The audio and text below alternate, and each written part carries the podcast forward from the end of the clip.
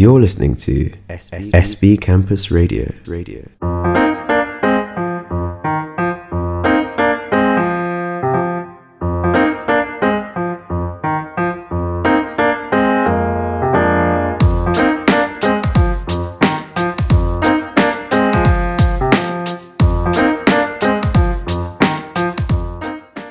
לפני מספר שנים קבע משרד החינוך את הנושא השנתי שלו תחת הכותרת "האחר הוא האני". המטרה בסיסמה הזו הייתה להעביר מסר של אכפתיות ולקיחת אחריות על מי ששונה ממני, מתוך מחשבה שאולי הוא לא כל כך שונה ממני בסופו של דבר. יש שיגידו שבסוף כולנו בני אדם, ולכן כולנו אותו דבר. לכולנו יש צרכים ואפילו רצונות אוניברסליים שקיימים אצל כל אדם, ולכן אין אחד ששונה באופן מובהק מהשני. במילים אחרות, האחר הוא לא באמת אחר, הנבדלות היא רק אשליה. אבל האם זה אכן כך? איתנו היום עופר מרגלית, אורח מיוחד מירושלים, אתם על רדיו SB קמפוס, אני עמרי דינור, אתם מאזינים לפילוסופיה בגובה העיניים, עוד תוכנית שעוסקת בחיבור שבין פילוסופיה לחיי היום-יום. עופר, תודה שבאת לפה. בכיף. בהזדמנות המיוחדת הזו. Uh, אתה בעצם עוסק בשאלות של uh, מה שנקרא אתיקה של אחריות, איזשהו תחום שבעצם מנסה לברר מנקודת מבט uh, פילוסופית את השאלות האלה שדיברתי עליהן קצת בהתחלה. אולי באמת תנסה כן. להגיד כמה מילים, uh, מה הביא אותך לתחום הזה, ומה זה בעצם התחום הזה, למה הוא מתחבר, כן, על איזה רקע הוא נשען מבחינת החיבור שלו לחיי היום-יום וכולי. טוב, אספת פה הרבה שאלות יחדיו, אני אצטרך לפרק אותן אחת-אחת לאט. איך הגעתי לזה? שאלה טובה, אני לא, לא יכול להצביע על נקודה, יותר על תכונות. ילד רגיש מאוד, מאוד ערני לנעשה מסביבו, עם נטייה חרדתית. שגורמת לך לחשוב תמיד על מה יכול להיהרס או להתקלקל, ומאיפה יכולה להיפתח איזושהי צרה, ואני חושב שזה היה איזושהי אה, תשתית שעליה יושבת בכלל כל ה...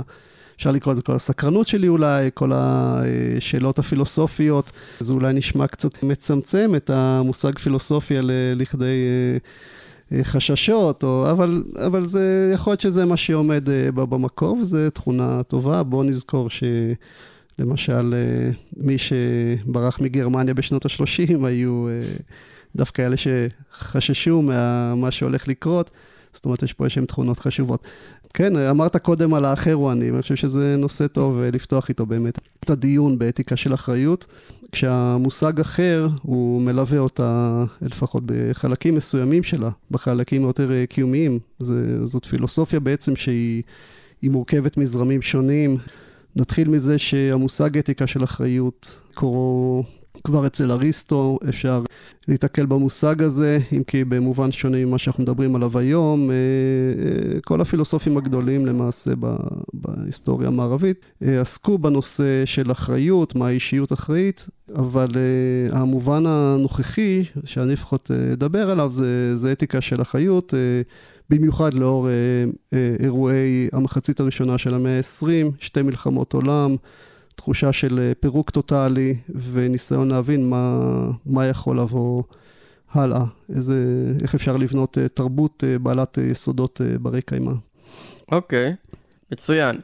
אז מה באמת קרה שם? כלומר, אנחנו מן הסתם יודעים להגיד שהיו שתי מלחמות עולם, שזה באמת הייתה נקודת מפנה מאוד מאוד טרגית ומשמעותית בהיסטוריה של האנושות, ושל הדברים האלה מן הסתם היו גם השלכות אה, מרחיקות לכת מאוד, המאה עם כמות ההרוגים הכי גדולה בהיסטוריה, כמובן, תחושה של עולם ש...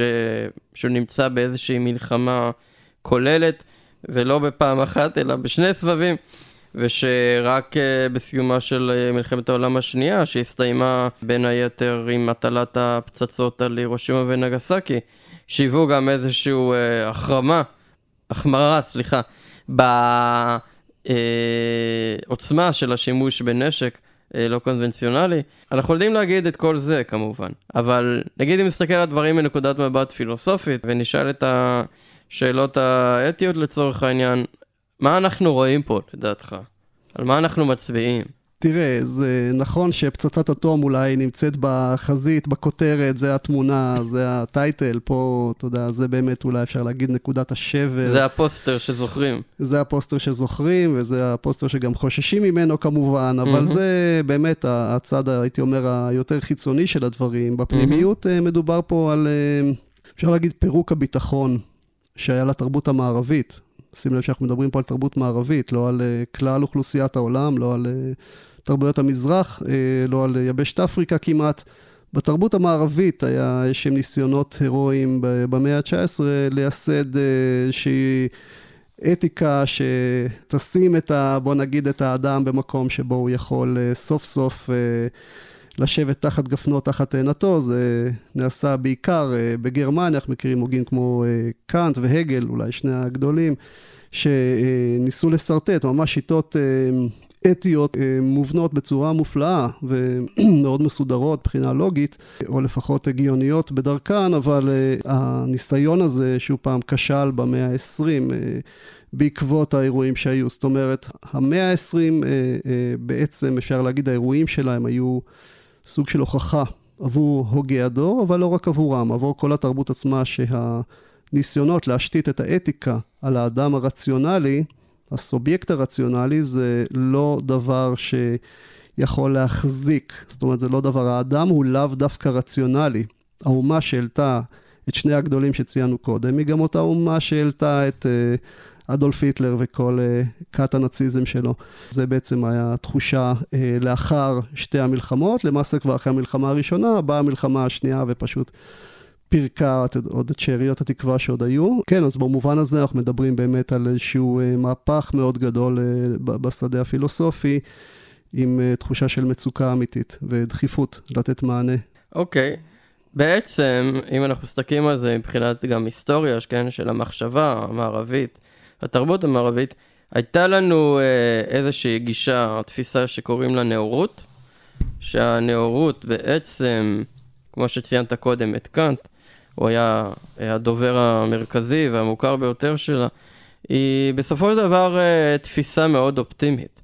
כלומר, תפיסה שמבוססת על ההנחה שאדם הוא סובייקט רציונלי, mm-hmm. וכתוצאה מהעובדה שהוא סובייקט רציונלי, הוא מסוגל, קודם כל, להכריע הכרעות מוסריות, כי הוא מבין אותם, הוא מבין מה נכון, הוא מבין מהו הראוי, הוא, הוא, הוא יכול להגיע להבנה של, לצורך העניין, מה שקאנט קרא לו אה, החוק המוסרי, ומתוך זה לפתח תחושה של אה, יראת כבוד לחוק המוסרי, ורצון לציית לחוק המוסרי. אגב, לא בהקשר של החוק הפורמלי, כן? אלא דווקא איזה מין צו פנימי כזה, שלא ברור איפה בדיוק הוא נמצא, אבל זאת הייתה המחשבה, ומתוך זה, בעצם השאיפה צריכה להיות למקום של אה, היעדר כפייה, למקום שנותן אמון בבני אדם, ולכן גם נותן להם את החירות לפעול בהתאם לתפיסת עולמם, לא מתוך הנחה שכל מה שבן אדם מאמין שהוא צריך לעשות או מותר לו לעשות, הוא יכול לעשות, אלא מתוך הנחה שבסוף האדם מבין את הטוב, רוצה את הטוב, שואף לטוב, ואם רק uh, נפנה את הדרך ונפסיק למנוע ממנו את האפשרות לפעול לפי צו מצפונו, ונפסיק להרוס את התחושה שלו שהוא סובייקט אוטונומי שמסוגל לקחת אחריות על עצמו, אז ממילא גם נמצא את עצמנו במצב שיש לנו חברה של אנשים חופשיים, שמתוך החירות שלהם מבינים גם את האחריות שמוטלת עליהם. כל התרחיש המאוד אופטימי הזה לא החזיק מעמד הרבה זמן בכלל. נכון? אנחנו רואים כבר את הרומנטיקה בחצי השנייה של המאה ה-19, ואחרי זה כמובן מגיעות גם uh, הלאומנות והנאציזם והתפיסות הפשיסטיות וכולי, וגם הקומוניזם המיליטריסטי במקום אחר. זאת אומרת, כל העסק הזה בסופו של דבר, כשעומדים, מעמידים אותו במבחן המציאות, פשוט קורס. ולוקח איתו את כל שאריות האופטימיות שעוד נותרו לנו אחרי מלחמת העולם הראשונה לקבר של ההיסטוריה במלחמת העולם השנייה, ואנחנו נותרים עם מה בעצם? מה שאמרת באמת אה, מדויק. קאנט אה, שרטט איזושהי הגות אתית מבוססת על קאנט, ועל אה, התרבות הגרמנית בבת הזמן, ובאמת... אה, כפי שהוא תפס אותה כמובן. כפי שהוא תפס אותה כמובן, ושמבוססת אה, כמובן על האדם הרציונלי, האדם החושב, שאם רק הוא יחשוב עד הסוף, וקאנט עשה את זה כבר בשבילו, אה, הוא יגיע לאותן מסקנות, לפחות מהבחינה האתית, אה, גם מבחינה מטאפיזית, אבל מהבחינה האתית הוא יגיע לאותן מסקנות שבאמת הוא, הוא צריך לדאוג לרווחתם של האנשים האחרים, כמו שהוא דואג לרווחתו שלו, וזה מה שיעשה לו טוב, הצו הקטגורי המפורסם שלו. כן, וקאנט אה, וגם הגל וגם, אה, כן, ציינת את הרומנטיציזם אה, שבא אחריו, וגם אה, אפשר להגיד את הלאומנות, פלוס, הייתי אומר, האקזיסטנציאליזם, הפילוסופיה הקיומית. נוסח ניטשה בהחלט כבר הצביעו על הסדקים שיש אצל קאנט. נהוג לחשוב שקאנט והגל, שוב פעם, שניהם, אני רואה אותם בתור נותני התורה של המאה ה-19, שהשפיעו על המאה ה-20 בפילוסופיה, המשיכו אותם שלושה זרמים עיקריים במאה ה-20, שזה הפוזיטיביזם הלוגי המפורסם, אה, הפרגמטיזם והפנומנליזם של, אה, של הוסרל, שלא חשוב וששייכו אותו גם לפילוסופיה הקיומית, אבל אה, כתחום חקירה הוא נבדל.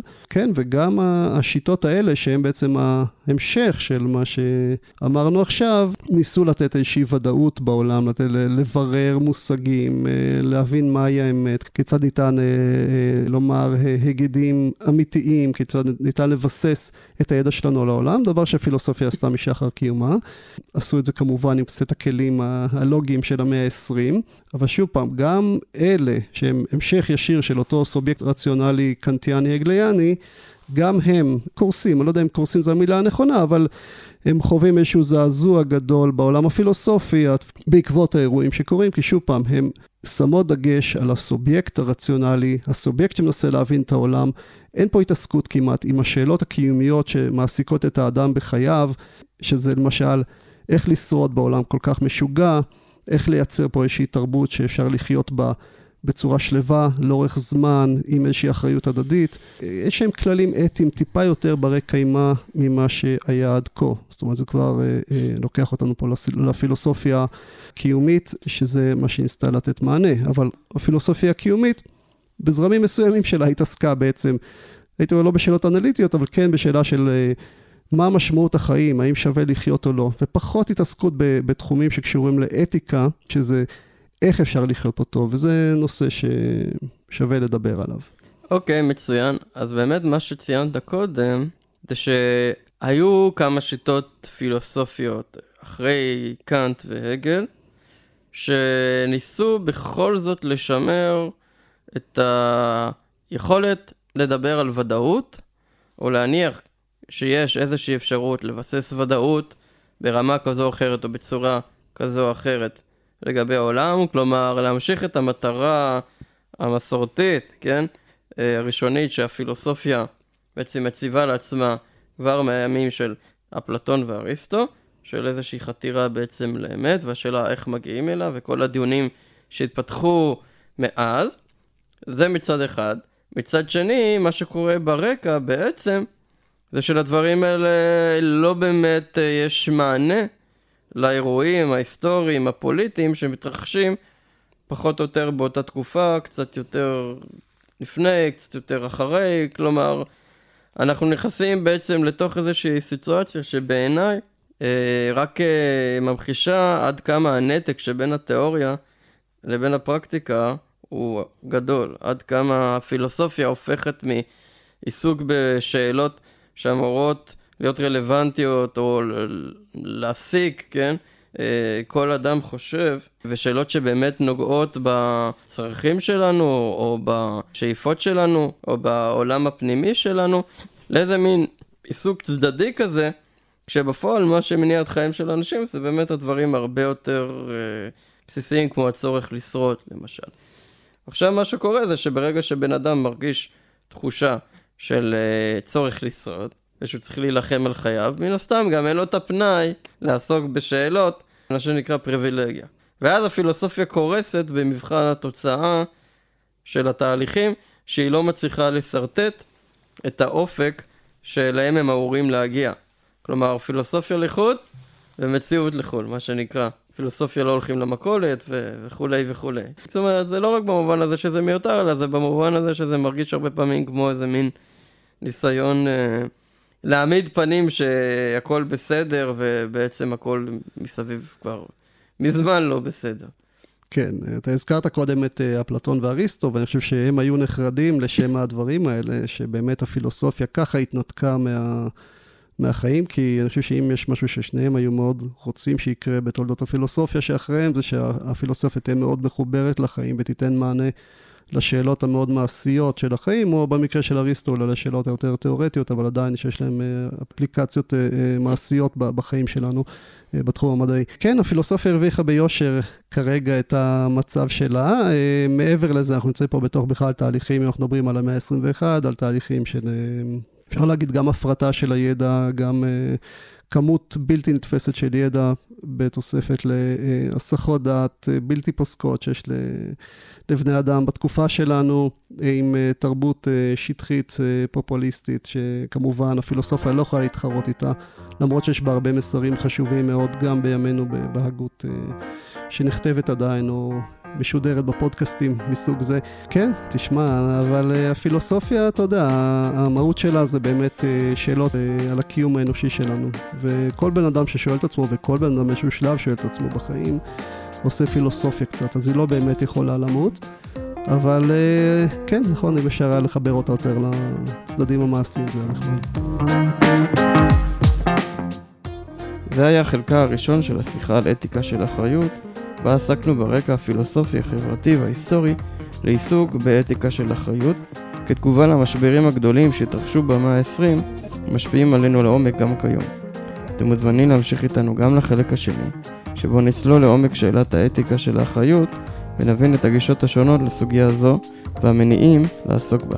להאזנה לקטע או לתוכניות מעולות נוספות אתם מוזמנים להיכנס לאתר שלנו או לעמוד של פילוסופיה בגובה העיניים במיקסלור. אני הייתי עמרי דינור, ניפגש בחלק השני של התוכנית. האזנה נעימה.